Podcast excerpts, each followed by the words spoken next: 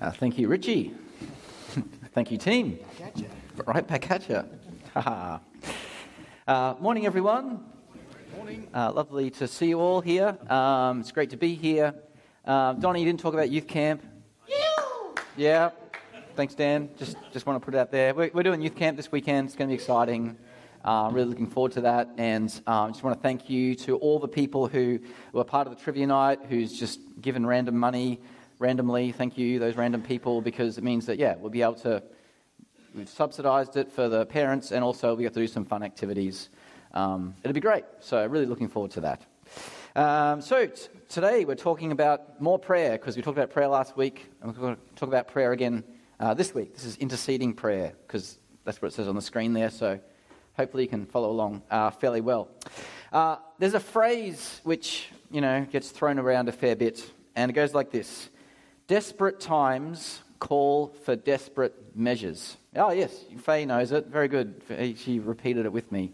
Um, and this is actually a very old phrase because they reckon the first people to use that was actually Hippocrates, who was actually a, a Greek physician back in the first century BC or something like that. Uh, anyway, so, uh, and I want to talk about that phrase this morning because it sums up well the Bible passage we're going to look at.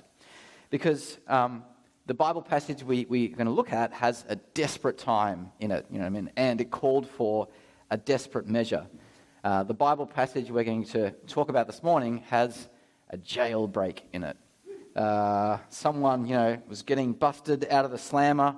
You know, it was an escape, a breakout, a getaway, a flight into the night. Uh, isn't that exciting? Um, now, luckily, I haven't had the personal experience of having to be broken out of jail before. Um, so that's good. Um, but if I did need to break out, I'd, I think I'd be able to do a pretty good job of it because you know, I've seen movies and TV shows, and there's some really good strategies for getting um, out of jail. Uh, the first thing you need to do is to be, you know, is to be dedicated. You know, desperate times call for desperate measures. So you have to be prepared to go the extra mile and to be desperate to give your all. And, and once you've done that, there's a couple of strategies you can use to get out of jail. Uh, the first one is, is this one. So you've got to get, uh, you know, organise a group of, you know, about 200 or so inmates to be part of a, you know, a group. And uh, you could, you know, build three 100 metre tunnels underground, um, h- held up with timber from the beds that you sleep in. And then you can, you can dispose of all the extra soil you dig up from building all those tunnels out in the gardens when you're digging during the day. Um, you could build a railway system in these tunnels to ferry people um, in and out of them, and, and you can whistle a, a, a tune while you're, you, while you're working. No, no. You guys know this movie, don't you? It's a really old movie. Anyway, so, uh, so who likes this type of breakout? Was that the sort of breakout that you would do? Sure, why not? Excellent. Okay, or, you know, you could have another option. You could use a geologist's hammer, really small thing, to dig through the wall of your cell you know, over a period of many years, and then you could wait for a storm to come so you could crack a hole in the sewage pipe and you could crawl through a sewage pipe ugh, for like a long, long way to get to freedom. Um, yeah. You like that kind of breakout? Is that what you would do? You'd crawl through the sewage? Mm, not so much. You'd have to be really desperate to do that, I think. Um, or you could, you know, want to get your brother out of jail. Um, so, next one, please. Yep. So you get the whole map of the jail, you could tattoo that on your back, and then you could get yourself arrested, so you get thrown in jail with your brother. And, and then you would, um, you know, you get out of jail with your brother because that's what you're trying to do the whole time. And then because this show needed more seasons, you could get arrested again and get thrown back into a different jail. And then you would, you know, try to have to break out of that jail. And then Sarah's only up to season four, so I'm not sure what happens next, whether they, like, get thrown back into another jail again because there's a lot of seasons about breaking out of. Anyway, you get the picture. Um, you'd have to be desperate to get your, ta- your back tattooed with the jail schematic to get you out of jail. So they're well and good and fun, right? Um, and we could talk about more of them this morning because Hollywood loves making movies about breaking out of jail. I'm not sure what that says. But um, uh, we're going to read about a, a, breakout in the Bible. And um, in here, in the desperation of the church, they didn't resort to tunneling. They weren't crawling through a sewer. They didn't get their, their back tattooed. They turned to God. So when you turn up Acts 12 with me, and we'll, uh, we'll check that out together. Um, this is Acts 12, starting from verse 1. Um, and it'll be up on the screen there as well. So, Acts 12, verse 1. It's about this time that King Herod arrested some who belonged to the church, intending to persecute them. He had James, the son, uh, sorry, the brother of John, put to death with the sword. When he saw that this met with approval among the Jews, he proceeded to seize Peter also. This happened during the festival of unleavened bread. After arresting him, he put him in prison, handing him over to be guarded by four squads of four soldiers each. Herod intended to bring him out for public trial after the Passover. So Peter was kept in prison, but the church was earnestly praying to God for him. The night before Herod was to bring him to trial, Peter was sleeping between two soldiers, bound with two chains, and the sentries stood guard at the entrance. Suddenly, an angel of the Lord appeared, and a light shone in the cell. He struck Peter on the side and woke him up. Quick, get up, he said, and the chains fell off Peter's wrists. Then the angel said to him, Put on your clothes and sandals, and Peter did so. Wrap your cloak around you and follow me, the angel told him. Peter followed him out of prison, but he had no idea what the angel was doing, what was, was really happening. He thought he was seeing a vision. They passed through the first and second guards and came to the iron gate leading into the city. It opened for them by itself, and they went through it. When they had walked the length of one street, suddenly the angel left him. Then Peter came to himself and said, Now I know without a doubt the Lord had sent his angel and rescued me from Herod's clutches and from everything the Jewish people were hoping would happen. When this had dawned on him, he went to the house of Mary, the mother of John, also called Mark, where many people had gathered and were praying. Peter knocked at the door uh, at the outer entrance, and a servant named Rhoda came and answered the door. When she recognized Peter's voice, she was overjoyed. So she ran back with, without opening it and said, Peter is at the door. You're out of your mind, they told her. When she kept insisting this was so, they said, It must be his angel. But Peter kept on knocking, and when they opened the door and saw him, they were astonished. Peter motioned with his hand for them to be quiet and described how the Lord had brought him out of prison. Tell James and the other brothers and sisters about this, he said. And then he left for another place. Wow, hey? What an epic story. I think they should make a movie out of this one as well. Uh, there are some pretty cool reflections here that can teach us about prayer. I mean, last year, we, last year, last week, we talked about praying prayer that gets results, and uh, we are reminded that of that prayer um, that, Jesus, that uh, Jesus, said in that um, parable of the tax collector and the Pharisee, "God, have mercy on me, a sinner," and that is a prayer that God will answer every single time in the affirmative. And we should all be, always be praying that prayer every day. But it's not the only prayer that we should pray. And here in Acts 12, we have a beautiful blueprint for intercessory prayer. That means how we pray for others. So, you know, let's look at the story here. Jesus had come, you know, he, he lived, he died, he rose again, he sent the Holy Spirit to the church, and under the power of the Holy Spirit, the church was growing a whole bunch. And how does that make the authorities feel? How does that make Herod feel? uh, very uncomfortable. So the church is persecuted by Herod and by uh, the Jewish people who don't like it. Uh, James, the brother of John, he's executed. And Peter, he's next in line. He's next on the chopping block. He's on death row in prison. And it says here in verse 4 that after Passover, Herod would bring Peter to trial and he'd find him guilty and have him executed, just like he had done with many others. That was the plan. But then we come across this verse in verse 5, and it says this So Peter was kept in prison, but the church was earnestly praying to God for him. I love this bit because we just read, you know, in verse 4, it had Herod's power, his military power. He had 16 soldiers um, on rotation to guard one man. And we compare that to the church's power. Uh, they have no weapons, they have no political sway. Uh, they are a minority group. The only power they have is to pray. And so they pray. But it just isn't any old prayer that's happening here. Verse 5 says that they were praying earnestly. This is a desperate prayer that they are praying all together. Uh, in the original Greek language that the Bible was written in, um, this word for earnest is ektenos. Ektenos. Ek, yep. And it's a really it's a really rare word in the Bible. It only happens three times in the whole New Testament. Um, do you know where else it appears, this ektenos word for prayer? It's Jesus in the garden. Jesus in the garden. On the night he was going to hand himself over to be executed, it says he was praying so fervently, so earnestly, that his sweat was like drops of blood. Ektenos. And that is the type of prayers that this community was praying for Peter. I wonder, you know, how often do we pray earnestly, strenuously, fervently for others? How often do we pray this ektenos prayer?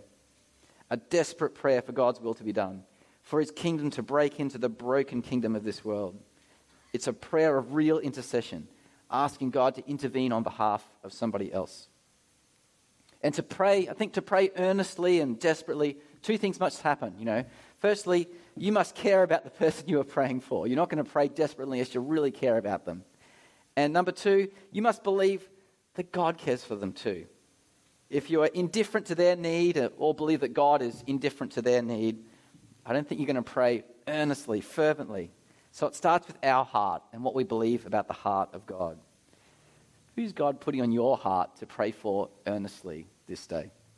Hmm. Anyway, prayer in the early church was what they did. They did in all situations and circumstances. And if the church does not respond in fervent, earnest, extended prayer in times of crises, then, you know, what's our faith in anyway? Our faith needs to be in God, and we need to be praying earnestly. Let's read on. Let's go to verse 6. So, the night before Herod was to bring him to trial, Peter was sleeping between two soldiers, bound with two chains, and sentries stood guard at the entrance. Suddenly, the angel of the Lord appeared. A light shone in the shell, cell. He struck Peter on the side and woke him up. Quick, get up, he said. And the chains fell off Peter's wrists. Then the angel told him, Put on your clothes and sandals, and Peter did so. Wrap your cloak around you and follow me, the angel told him. And I think here we also see more of this power dynamic happening. You know, Peter is unarmed. He, he might even be unclothed because the angel tells him to get dressed. So I don't know. Um, he has no weapons. He's chained to two burly guards, who, others standing just outside the cell. So much security for a regular dude. Now, maybe Herod, he's just really insecure, so that he has so much security for one man. Or maybe Herod did his homework. Because this isn't Peter's first rodeo. In Acts 5, Peter and some other apostles were imprisoned by the Sadducees, and in the night, an angel had broke them out of jail. It seems that Peter had some form when it came to jailbreaks. And note the timing of when God answers this prayer. Verse 6 says, It is the night before his trial. God waits up until the 11th hour, the last minute, to save the day. Now, I don't know about you, but I'd much prefer it if God uh, would respond on our schedules and answered prayers in our timing. But he doesn't do this. God has his own timing, and his timing is perfect. And sometimes that means we have to pray and pray and pray and keep praying for ages until we see something happen. So while we are praying earnestly for someone, we shouldn't just do it once or twice and then give up. We should pray endlessly.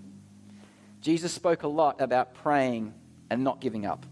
He even taught in parables about this. If you remember the, the parable of the unjust ruler and the widow, and the unjust ruler didn't care about others, but he gave the widow justice because she kept asking for it. So, therefore, how much more will God give good gifts to us who, um, who he loves so much? Let's read on. Verse 9. Peter followed him out of prison, but he had no idea what the angel was doing was really happening. He thought he was seeing a vision. They passed the first and second guards and came to the iron gate leading into the city. It opened for them by itself, and they went through it. When they had walked the length of one street, suddenly the angel had left him. Then Peter came to himself and said, Now I know without a doubt the Lord has sent his angel and rescued me from Herod's clutches and everything the Jewish people were hoping would happen. And I, I love this part because um, it's really cool how God came through. Everything that happened was so surreal. Peter felt he might have been dreaming. Uh, the chains fell off, just like the song we sang. The door opened automatically. And this is before they had automatic doors. Um, there was such, he just walked straight past these guards. And that's such an unusual experience. I, I can't really blame, blame Peter for you know, not knowing whether it was real or not. I, I, I also love how the gate opens to let the one on death row through. To me, it really sounds like a picture of a Jesus in the tomb, the, the, the, the tomb uh, stone being rolled away for Jesus to walk out. It's just a picture of redemption as, as Peter's walking out of this place. Verse 12 When this had dawned on him, he went to the house of Mary, the mother of John, also called Mark, where many people had gathered and were praying. Peter knocked at the outer entrance, and a servant named Rhoda came and answered the door. When she recognized Peter's voice, she was so overjoyed she ran back without opening it and exclaimed, Peter's at the door. You must be out of your mind, they told her. When she kept insisting it was so, they said, Oh, it must be his angel then. This is actually my favorite part of the story. Um, the church was so desperate for God to rescue Peter. Now, they were praying earnestly, they were pr- praying endlessly. And then at the 11th hour, God answers their prayer, and they didn't believe it. the, poor Rhoda, you know, she recognized Peter, but she went, when she went and told the church that God had come through and answered their prayers, they said, Yeah, nah. I don't know if they're Australians, but if they were Australians, they would have said, Yeah, nah. Even when she insisted that he was there, they came up with some weird explanation of, oh, it's, oh, it's probably just his angel or something. What? And the reason why I like this part of the story is it shows that this church, who were desperate, who were praying earnestly, who were praying endlessly, their faith maybe wasn't really that large. Uh, you might say that they only had the faith of a mustard seed, but it was enough because Jesus said, if you only need the faith of a mustard seed to move mountains. And that has to be a huge encouragement for each of us today, particularly of those of us who struggle with doubt. Because we can see from this passage, as long as you pray earnestly and endlessly, God can work with that small amount of faith that you have and do incredible things. So hold on to that. Another cool part about this passage is we see the values of the kingdom and a retelling of the resurrection story. Jesus would continually speak about his kingdom being upside down, and we talked about that last week with Mr. Squiggle, uh, where the first will be last and the last will be first. So when Jesus rose from the dead, instead of appearing to some important men, he appeared to a bunch of women, and those women, their testimony was not believed. And here in this story, the first to witness the rescue of Peter was a woman. But more than that, you know, a servant woman. She is the least in the household, and she is the first to receive the good news that Peter has been saved. And she goes and proclaims this good news, and nobody believes her. And I love it how the Bible is true to life with real people people with faults and flaws, people who don't get it right all the time, and people who are downright embarrassing. The church was praying for Peter. They were doing so many things right.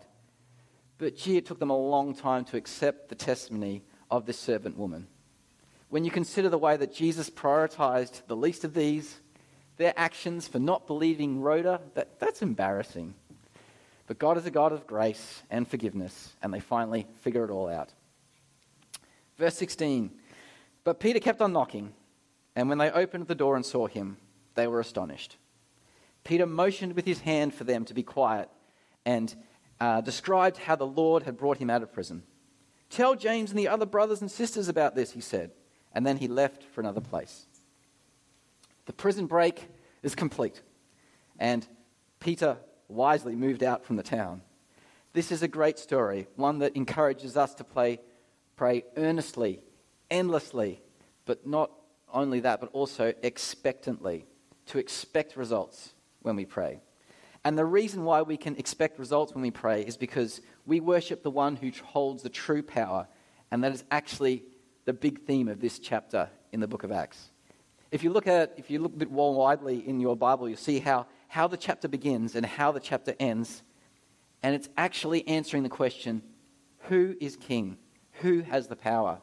Because that chapter starts by saying Herod was king and he was exercising his power by arresting people who were part of the church and persecuting them and putting some of them to death.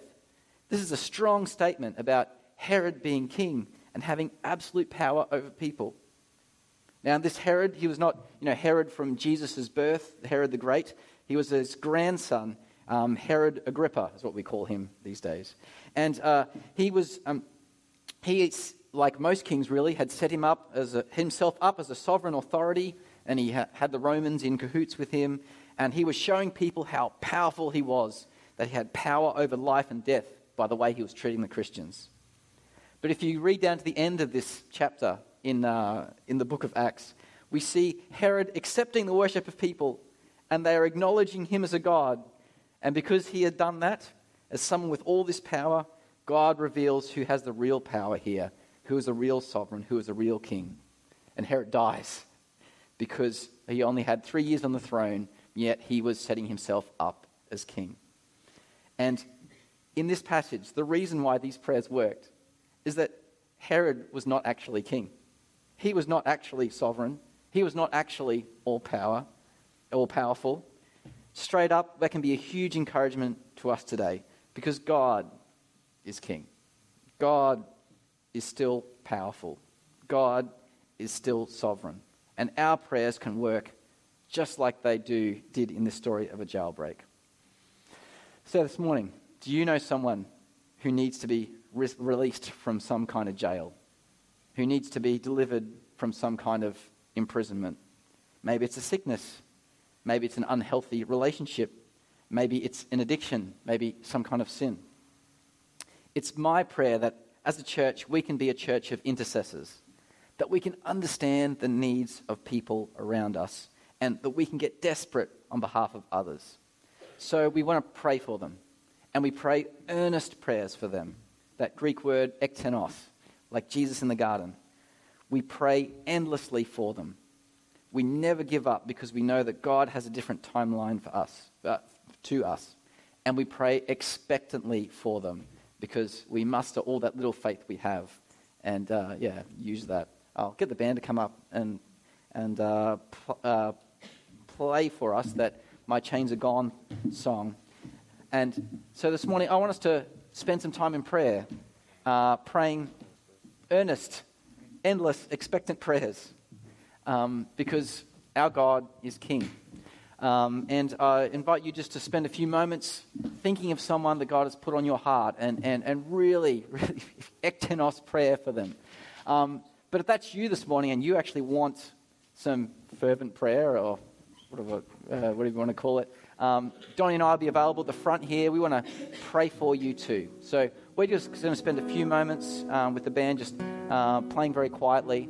So if you want to be in prayer for someone you know, someone God has placed on your heart, um, intercessory prayer, or come down the front if you want some of that prayer for yourself. If there's something in your life that uh, release from. So we'll do that for a few minutes this morning and pray that God does a cool thing amongst us as we seek Him. Let's, uh, let's pray.